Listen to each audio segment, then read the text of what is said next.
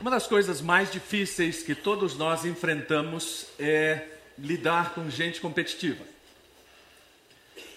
Eu acho que ninguém tem paciência para isso e talvez nem todo mundo se dê conta de quão competitivo cada um deles é. Ah, eu já mencionei aqui que é chato conversar com pessoas que você não pode nem mesmo se queixar de uma dor de cabeça. Né? Você fala assim, poxa, já tive uma dor de cabeça, o sujeito fala, rapaz, você não viu a minha. E nós temos um amigo de família que ele é muito divertido. Quando alguém faz isso com ele, ele diz: Por favor, deixa eu ser infeliz sozinho. Cara, dá licença, meu. O problema é que você pode dizer que isso é inerente ao ser humano. É verdade, eu concordo. Mas no tempo que a gente vive, isso tomou uma dimensão muito grande com aquilo que é chamado de revolução das mídias. As mídias trouxeram uma nova ideia de competitividade, uma nova ideia de celebridade. E é difícil lidar com isso. Nós vivemos o tempo todo sobre aquela pressão de ter que escolher os melhores, os melhores, os melhores. Qual foi o melhor artista de todos os tempos? Qual é o filme? Olha, arrebentou o filme nos Estados Unidos, maior bilheteria de todos os tempos. Quem é maior, Pelé ou Maradona? Ah, convenhamos, qual é o resultado prático para minha vida se Pelé ou Maradona foram melhores. Quem é melhor, Messi ou Cristiano Ronaldo? Você entende o que eu estou falando? Como é chato viver nesse ambiente até que você diga Jesus Cristo é o maior de todos os tempos. Aí as pessoas dão um pulo para trás. Não, peraí. As coisas não são bem assim. Como não são bem assim? Se a todo tempo nós estamos insistentemente sendo lembrados de quais são os melhores e os maiores, por que não podemos falar de Jesus Cristo nesses mesmos termos? Claro, nós vivemos numa cultura que não suporta bem essa ideia.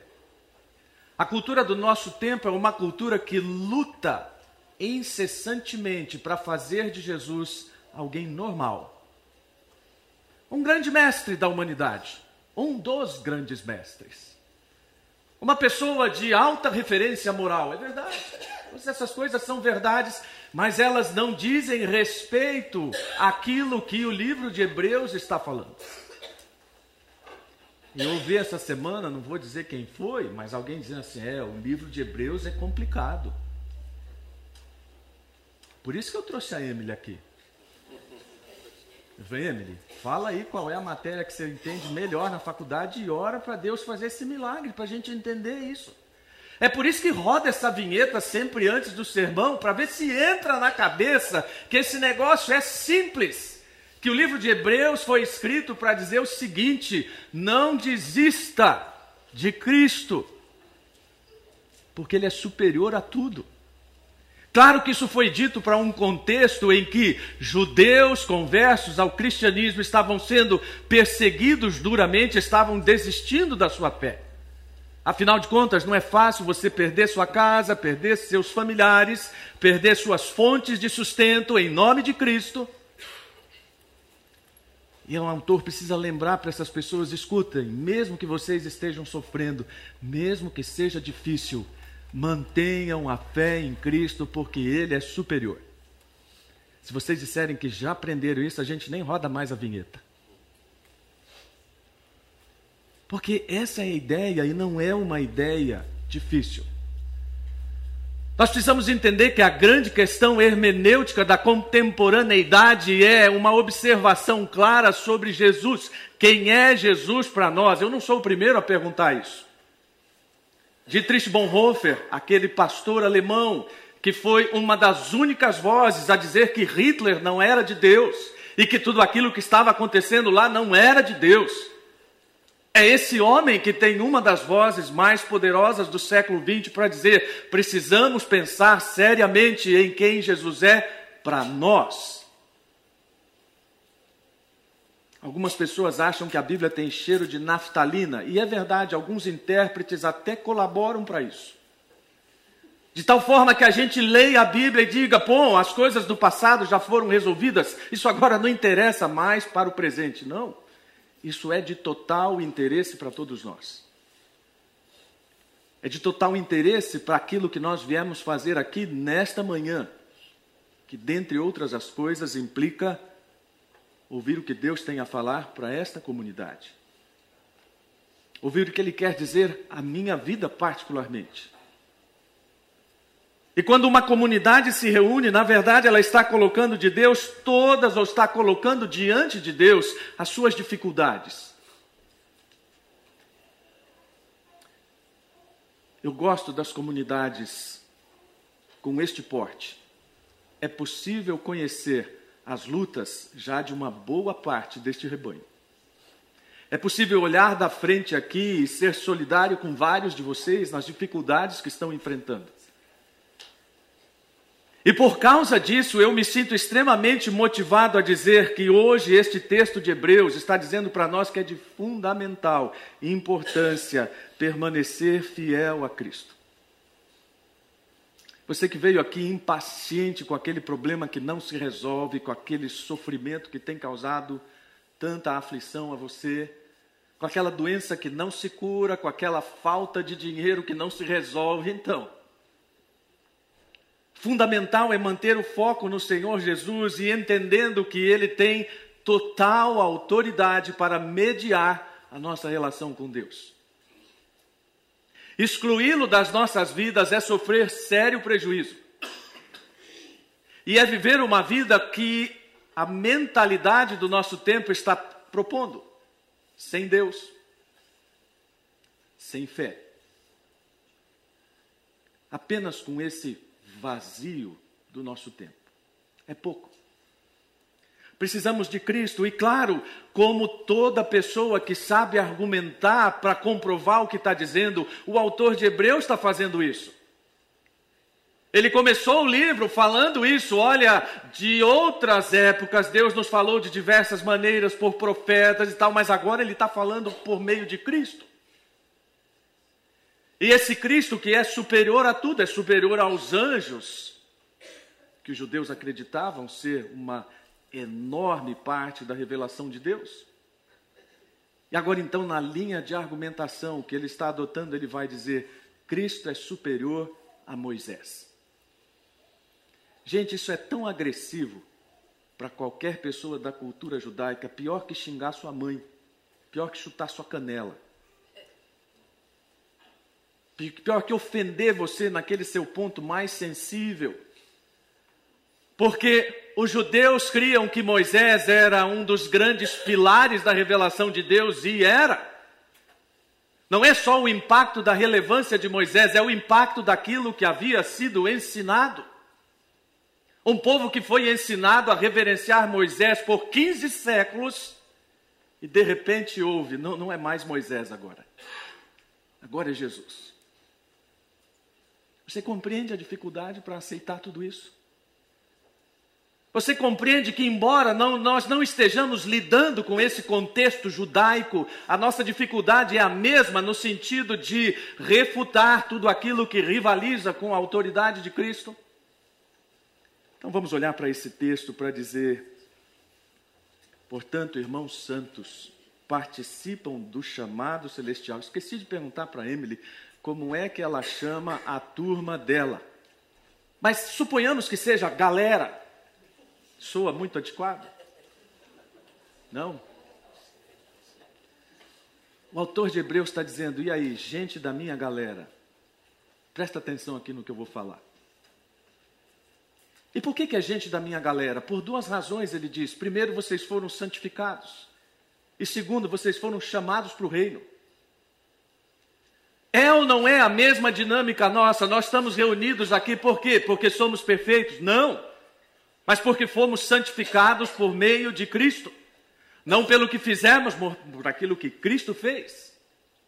Estamos aqui porque fomos chamados para um reino de justiça do qual nós já somos participantes.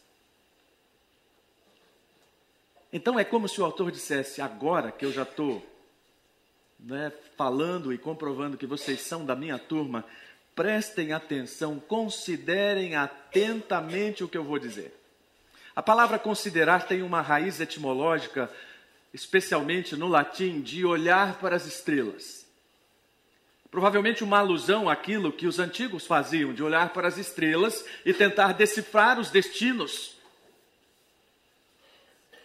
A ideia é interessante porque diz: olha, preste muita atenção nisso aqui que eu vou falar, porque isso é de importância capital. Mas não é prestar atenção do jeito que se presta atenção hoje. Como é que a maioria das pessoas presta atenção hoje? Você já reparou? Se não reparou, vou te dar um exemplo. Procura medir quantas vezes você mudou de site da última vez que você navegou e como isso se deu num intervalo curto de tempo. Procura medir o que, que você fez no celular sentado em dois minutos no consultório. Duvido que você tenha ficado meia hora lendo a Bíblia lá. E não porque você seja menos crente, porque você, assim como eu, é um produto da cultura do nosso tempo, onde a principal influência da tecnologia é uma mente errática. Vários estudiosos já têm demonstrado isso, que o grande prejuízo para as nossas crianças hoje, lidando com toda essa tecnologia, é que o raciocínio delas se tornou errático. Grande quantidade de crianças com dificuldades para construírem uma linha de raciocínio, uma linha de compreensão. Eu fico feliz pelos pais, eu tenho visto alguns pais aí na internet, inclusive da nossa igreja, meu filho não vai lidar com telas até dois anos. Bacana, que bom que você está com esse propósito. Estica aí até os três, até os quatro talvez. Porque a nossa dificuldade de compreender estas coisas está ligada à nossa cultura, mas está ligada também à nossa natureza de desinteresse por aquilo que é espiritual por aquilo que deveria ter a precedência na nossa vida, mas não tem. Então o convite tem um, um quê de insista. Conheço um rapaz muito talentoso, fazendo hoje engenharia física, excelente músico. E uma vez ele me procurou e falou assim: Pastor, não consigo gostar de Brahms. Johannes Brahms, compositor alemão, erudito, famoso, por suas sinfonias densas, por seu senso autocrítico. Dizem que Brahms jogou a maior parte das suas obras no lixo. Alguns amigos conseguiram resgatar buscando lá no lixo. E eu disse para aquele jovem: Olha, com a sua idade eu também não gostava de Brahms. Mas um dia eu tomei, como dizia minha sogra, tomei tenência na vida e falei: Não preciso ser gente séria, preciso gostar de Brahms. E comecei a ouvir com seriedade, com seriedade, fui gostando daquele negócio. E não adianta dizer que eu pago de erudito. Vai ouvir Brahms. E você vai entender toda a profundidade que está nele. Mas foi preciso parar e prestar atenção naquilo que ele tem a dizer musicalmente. Esse é o apelo do livro de Hebreus. Desconecte tudo, pare, preste atenção, porque eu vou falar para você um negócio de importância profunda. Esse Jesus que foi anunciado, que se fez homem, que veio à terra, que morreu e ressuscitou, ele é superior a Moisés, porque ele é apóstolo e sumo sacerdote. Se o autor tinha chutado a canela direita, agora chutou a esquerda. Porque além de dizer que é superior a Moisés, diz ele é apóstolo e sacerdote. Além de ofender Moisés, que era conhecido como apóstolo, juntou Arão nesse negócio. Moisés e Arão eram a representação para o povo judaico do ministério apostólico e do ministério sacerdotal. Ele junta os dois e diz: Jesus é superior, porque ele faz os dois, ele cumpre os dois ofícios tem autoridade para me representar diante de Deus. Se essa linha de argumento não convence, então nada mais vai nos convencer. Porque nós precisamos ter muita consciência de que o que nos convence é o Espírito Santo. E claro, a oração poderosa da Emily que nos ajuda. Mas nós duvidamos da capacidade que as pessoas têm de crer nisso. Há mais de 100 anos atrás, um menino da idade desses que eu queria chamar aqui para ler o texto comigo, ouviu um sermão sobre o ministério sacerdotal de Cristo. E aí você diz: não, jamais uma criança seria impactada por um tema como esse. Aquele menino foi. Se tornou um dos maiores pastores da sua época na região do Reino Unido por causa de uma mensagem numa congregação simples sobre o ministério sacerdotal de Cristo. Na maior parte nós duvidamos disso. Não achamos que isso aqui seja para nós hoje, porque as nossas ideias, não apenas de raciocínio e de todas as coisas que são afetadas pela tecnologia, estão diferentes. A nossa ideia de fidelidade também está diferente. Então o autor diz: olha, ele tem autoridade porque ele é apóstolo, ele é sacerdote, mas o mais importante, ele foi fiel. Por que, que nós não somos hoje mais tão impactados pela mensagem de fidelidade? Por que, que isso não nos causa emoção e comoção quando pensamos que alguém é fiel? Pois deveria. Porque a intenção do autor é exatamente nos chamar a atenção como a fidelidade de Cristo é referencial, é paradigmática. De forma a despertar em nós uma resposta à altura disso. Na verdade, a ênfase é: será que nós não estamos sendo chamados e convidados a uma ênfase maior sobre fidelidade? Eu coloquei no campo da hipótese, mas é claro que eu estou afirmando. É claro que a gente olha para isso e pensa: a única coisa que está sendo exigida de nós é fidelidade. Eu gosto muito do Salmo 37,4. Provavelmente, se você fez aniversário aqui e já recebeu uma mensagem minha, deve ter recebido Salmo 37,4. Porque esse texto diz: Deleita-te no Senhor e Ele concederá o que deseja o teu coração. Que versículo bonito. Então a gente negocia e diz com o Senhor: Senhor, dá para fazer uma inversãozinha nesse negócio? Dá o que meu coração quer e eu vou me deleitar no Senhor. Olha que simples. Porque assim eu vou ter muito motivo para me deleitar no Senhor. O Senhor concedeu o que meu coração quer. Não, está tudo errado. A palavra de Deus, ela tem sempre a ênfase exatamente na fidelidade que é devida e todas as demais coisas como consequências. Que consequências? Não sabemos. Há crentes fiéis ao redor do mundo sendo perseguidos por sua fidelidade, presos e mortos. E, e eu louvo a Deus porque, de uma forma ou de outra, isso é lembrado nesta comunidade. E, e não é para lançar culpa sobre você ou sobre mim. Eu, eu não gosto de nenhum pregador apelativo. Uma vez recebemos na nossa igreja um missionário que estava numa situação difícil no campo. É verdade, aqui no Brasil mesmo. E então ele começou a falar, a igreja começou a dizer: é, vocês estão aqui com ar-condicionado, com todo esse conforto aqui, e eu estou lá no campo, naquela situação precária. Foi aquele climão. Porque o pressuposto de Deus não é fazer um juízo sobre mim se eu estou no ar-condicionado ou se eu estou desidratando de tanto calor. O pressuposto maior de Deus é avaliar a fidelidade do meu coração em relação àquilo que Ele tem proposto para a minha vida. E graças a Deus, porque a maioria dos missionários que eu conheço não é assim. Porque eles não aparecem diante da igreja para dizer, eu estou sendo fiel porque eu estou lá na pior, mas vocês são infiéis, porque vocês estão aqui no conforto.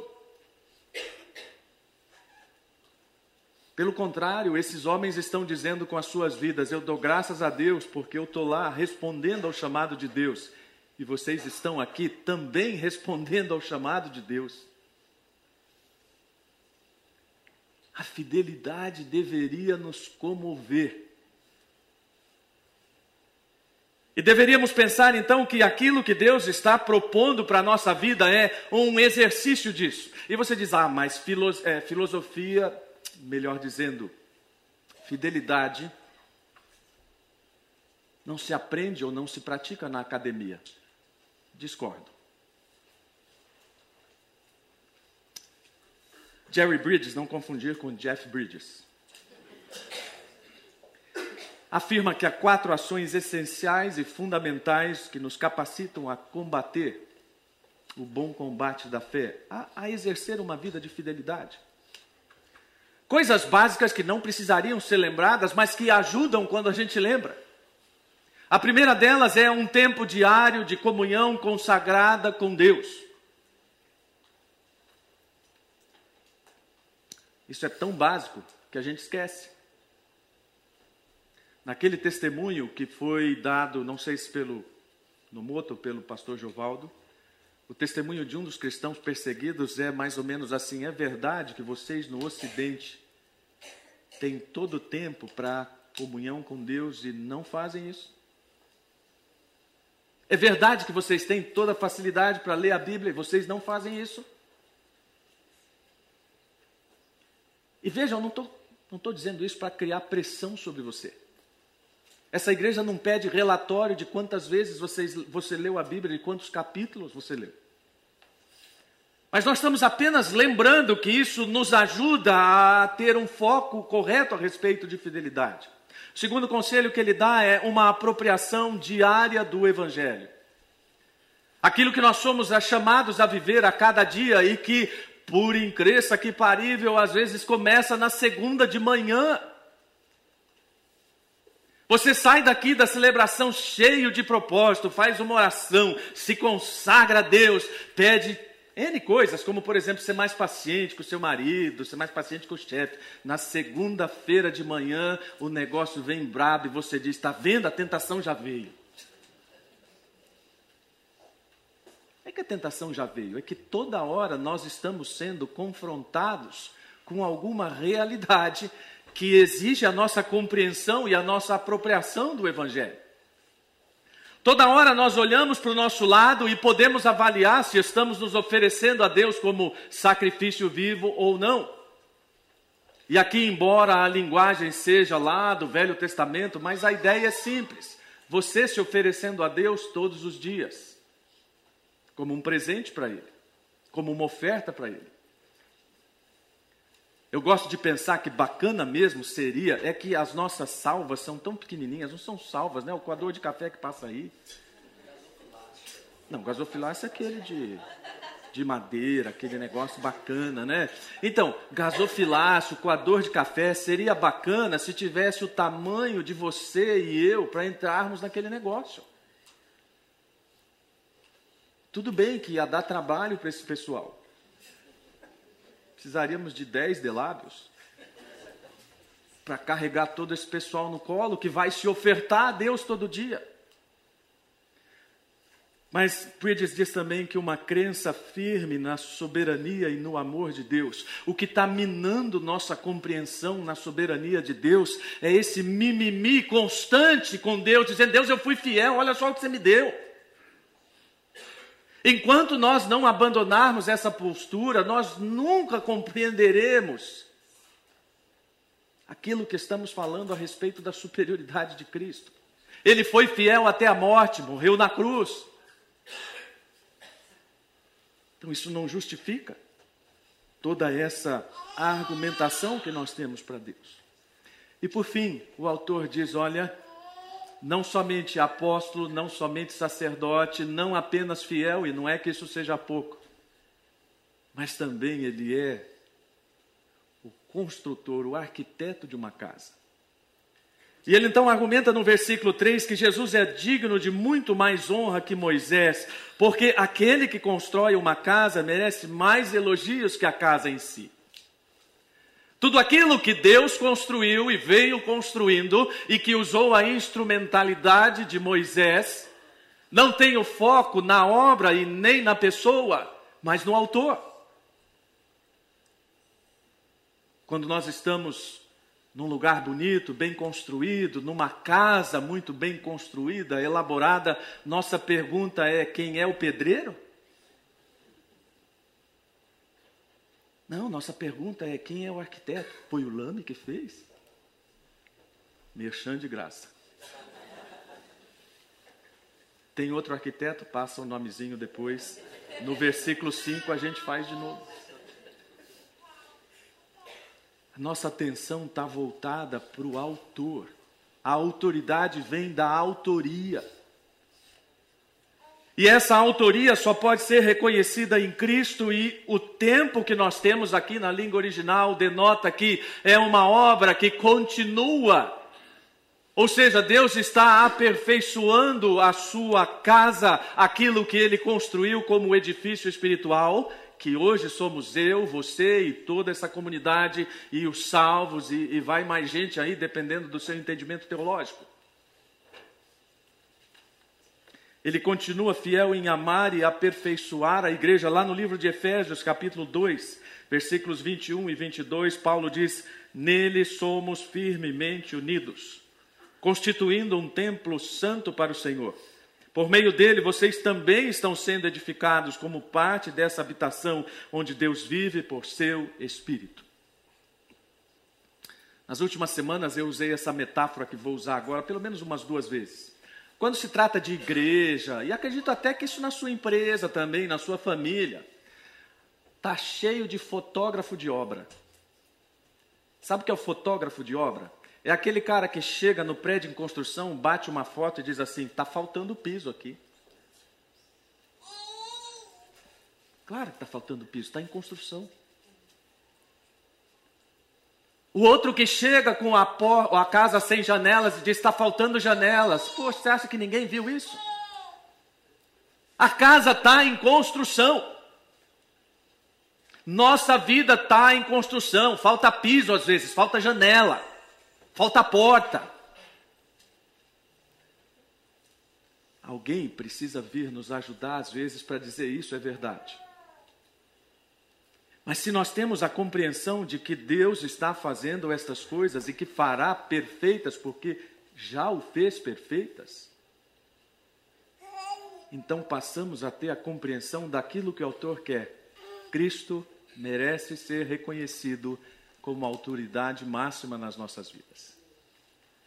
Mas aí vem o problema da cultura, da agenda do nosso tempo que eu mencionei no começo.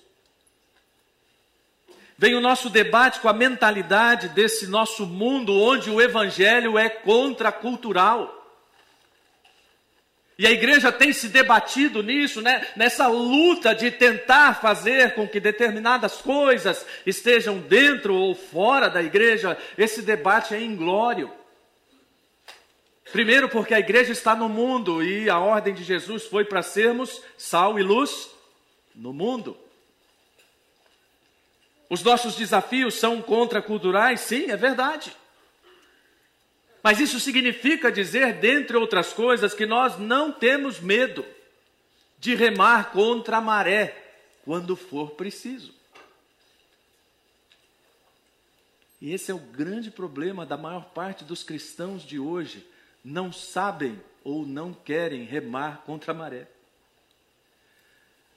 Foi feito um experimento científico numa universidade, pegaram um determinado número de estudantes e a proposta era mais ou menos a seguinte: cada um recebia fichas com indicações do momento em que deveriam levantar as mãos.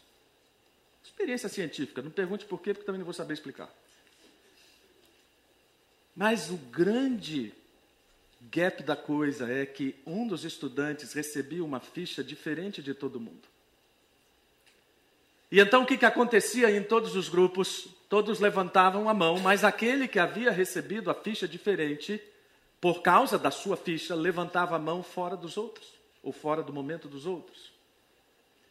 E quando isso acontecia, claro, cada estudante que ficava com a mão sozinho, ficava sem graça e abaixava. E as pessoas que conduziam o experimento diziam, mas por que você abaixou a mão? Porque todo mundo abaixou. Mas a sua ficha dizia o quê? Para levantar a mão. conclusão da experiência. Você adivinha? Olha como é difícil ser cientista. Brincadeira. Nenhum de nós gosta de se sentir a parte da maioria. Isso afeta a nossa forma de seguir a Jesus? Claro que afeta. Porque na hora que todo mundo está lá fazendo coisas que desagradam o Senhor, e isso não é só lá fora da igreja, tá? Eu não gosto dessa expressão fora da igreja, dentro da igreja. A não ser que seja debaixo da autoridade de Cristo e fora da autoridade de Cristo. Isso não dá para a gente mensurar sempre. Mas não importa se o grupo de pessoas com quem você está é de pessoas que seguem a Jesus ou não. A questão é como você se comporta diante delas. Porque isso talvez reflita o resultado aqui da experiência. Você não sabe ser sozinho quando se trata de seguir a Jesus. A maior vaia da minha vida eu levei numa, na faculdade de Direito. Nós tínhamos um professor que todo mundo o aclamava, um juiz ex-seminarista extremamente versado em filosofia. E o lema daquele professor, não dele, claro, dos outros, era ame-o ou deteste-o. Uma pequena parte amava, a outra realmente detestava. E um dia, numa sexta-feira, última aula do período, você pode imaginar, num período da noite, todo mundo queria ir embora. Eu acho que essa experiência que eu citei explica por que, que uma classe de faculdade quer sempre que todos vão embora juntos. E então causou, logo no intervalo se estabeleceu aquela polêmica: vamos embora todos. E uns dois ou três, mas queremos assistir a aula. Aí aquela celeuma e tal. Resultado, ficamos, acho que dois, eu e mais um outro estudante, ficamos debaixo de vaias pelo menos uns cinco minutos. Não interessa. Nossos filhos foram criados ouvindo tanto de mim quanto de minha esposa. Ah, mas todo mundo, vocês não são todo mundo. E acredito que você, pai e mãe, também diz isso para os seus filhos. Não sei se resolveu. Ah, sofreram bullying. Sim, provavelmente muitos. Melhor sofrer bullying agora do que o bullying eterno, no inferno. Melhor ser diferente agora do que ser igual lá no fogo eterno. Melhor ter coragem de levantar a mão quando todo mundo abaixa, se isso for para demonstrar como a superioridade de Cristo nas nossas vidas é evidente. Porque ele termina esse trecho dizendo: a nossa esperança ela é superior. Por quê? De novo, por causa do que Cristo fez complementando a obra de Moisés. Um dos contrastes que o autor de Hebreus sempre usa é entre aquilo que é transitório e aquilo que é eterno. Aquilo que é passageiro e aquilo que é definitivo. E nossas escolhas de vida são sempre feitas com base nessa dualidade. Você pode ver. Até mesmo os nossos pequenos confortos, dos quais eu compartilho, fazem parte disso. Queremos o conforto agora. Por isso que é difícil. Aliás, já que eu falei de experiência, me veio uma outra fantástica. Essa eu recomendo que você procure na internet, porque tem tudo a ver com isso. Qual é o nome da universidade mesmo, aquela dos copos? As crianças vão entrando numa sala, acho que é Stanford, experiência de Stanford. As crianças vão entrando numa sala onde uma pessoa adulta lhes oferece marshmallow num copo. E sabemos como o americano gosta de marshmallow. Mas a pessoa diz assim: você pode comer agora, ou se você esperar, você pode ganhar dois copos de marshmallow. Gente, o que se segue daí é hilário. É hilário. A luta das crianças, e elas cheiram e elas encostam a boca no copo, mas aí elas voltam, umas voltam o rosto e diz assim, né? Afasta de mim esse negócio porque eu quero ganhar dois. E eu não vou dar spoiler do final das experiências. Mas isso é fantástico para explicar como é que nós lidamos com a ideia de uma recompensa maior, mas que temos que esperar, porque eu já ouvi isso de muitos crentes. Ok, pastor, eu sei que o que Deus tem é para eternidade, é o melhor, mas não dava para sobrar um negocinho agora, bom não? Não dava para adiantar alguma coisa? O que precisava ser adiantado já foi adiantado que é o que está sendo pregado nessa manhã, é a pessoa de Cristo. E aquilo que ele tem feito por esse edifício que somos nós, e agora eu apresento o texto que você já deve talvez até conhecer de cor, em que ele diz que nós somos edifício do Senhor e nos convida a viver desse jeito. O autor termina essa parte dizendo: Olha, mantenham com coragem o último elemento desse negócio que é bem interessante. Os corajosos levantem a mão. Os covardes podem abaixar. Sempre caem nessa pegada. Os corajosos levantaram a mão e os covardes abaixaram. A grande questão a respeito da coragem não é a capacidade de fazer coisas das quais temos medo, mas é a capacidade para fazer coisa mesmo com o medo. Coragem não é não ter medo. Coragem é superar o medo. Ou vocês acham que todas essas pessoas que estão sofrendo ao redor do mundo por causa de Cristo estão pulando e vibrando? Oh, como Jesus é maior! Como Jesus é melhor! Oh, vamos sofrer um pouco mais por Jesus. Elas estão enfrentando corajosamente aquilo que lhes é proposto mesmo com toda a ansiedade, mesmo com todas ou com toda a diversidade de pensamentos ruins, às vezes dominando seus corações, mas mantendo firme a convicção de que Jesus é maior. De que Jesus é a âncora da alma, lá em Hebreus capítulo 6, ah, ele vai usar essa expressão para dizer a nossa esperança é o Senhor Jesus, ele é a âncora da nossa alma. Eu não sei se há músicas, pessoal que é bom aí de repertório, por favor, se houver alguma música sobre isso, eu nem sei ainda quem vai pregar sobre Hebreus 6, mas chegando lá, seria muito interessante ter uma música alusiva a isso. Se não tem compositores, por favor, mobilizem-se. Porque essa ideia é muito bonita, não apenas poeticamente, Jesus é aquela âncora onde nós podemos firmar a nossa vida com a tranquilidade de que ela não vai sofrer nenhum abalo, nenhum deslocamento, porque Ele é realmente aquilo que pode nos garantir isso.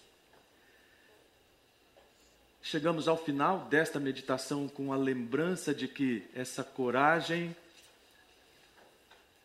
não nos fará perseverar, mas se perseverarmos, o faremos corajosamente. Quando Paulo fala lá em Romanos 8:1, agora, portanto, já não há nenhuma condenação para os que estão em Cristo Jesus, e depois no versículo 3, quando ele diz a lei não era capaz de nos salvar por causa da fraqueza de nossa natureza humana e por isso Deus o fez.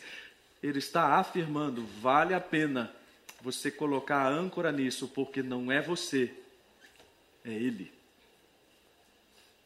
não é a autoridade da mentalidade do nosso tempo, é a autoridade dele.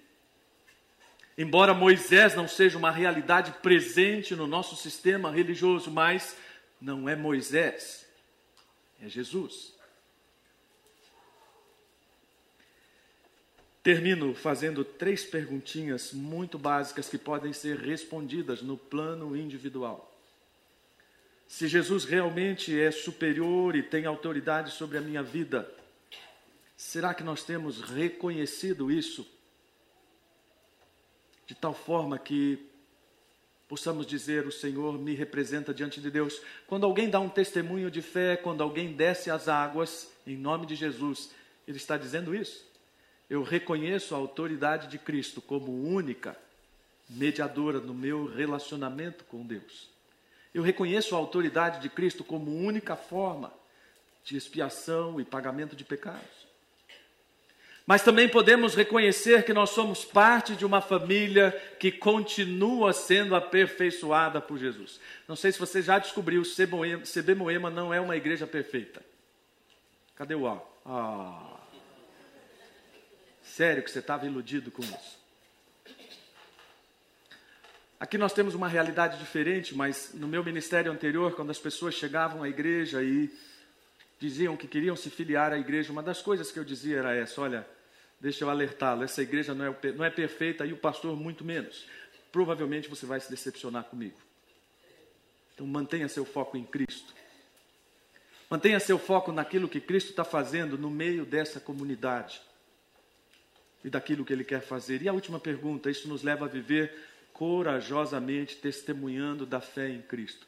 Não precisa dizer em voz alta, mas qual foi a última vez que você foi a única mão levantada em nome de Cristo em qualquer lugar? Vamos orar? Senhor, é um desafio para nós, certamente, entender todos os sentidos deste texto. Mas obrigado porque o Espírito Santo é maravilhoso, ele aplica nos nossos corações conforme as nossas necessidades. E sonda os nossos corações para ver se o que há neles não é uma resistência à tua palavra. Uma resistência àquela verdade que confronta nosso estilo de vida, que confronta o valor que damos a Cristo que confronta a nossa visão sobre o que é passageiro e o que é eterno, e que, portanto, afeta tudo o que somos.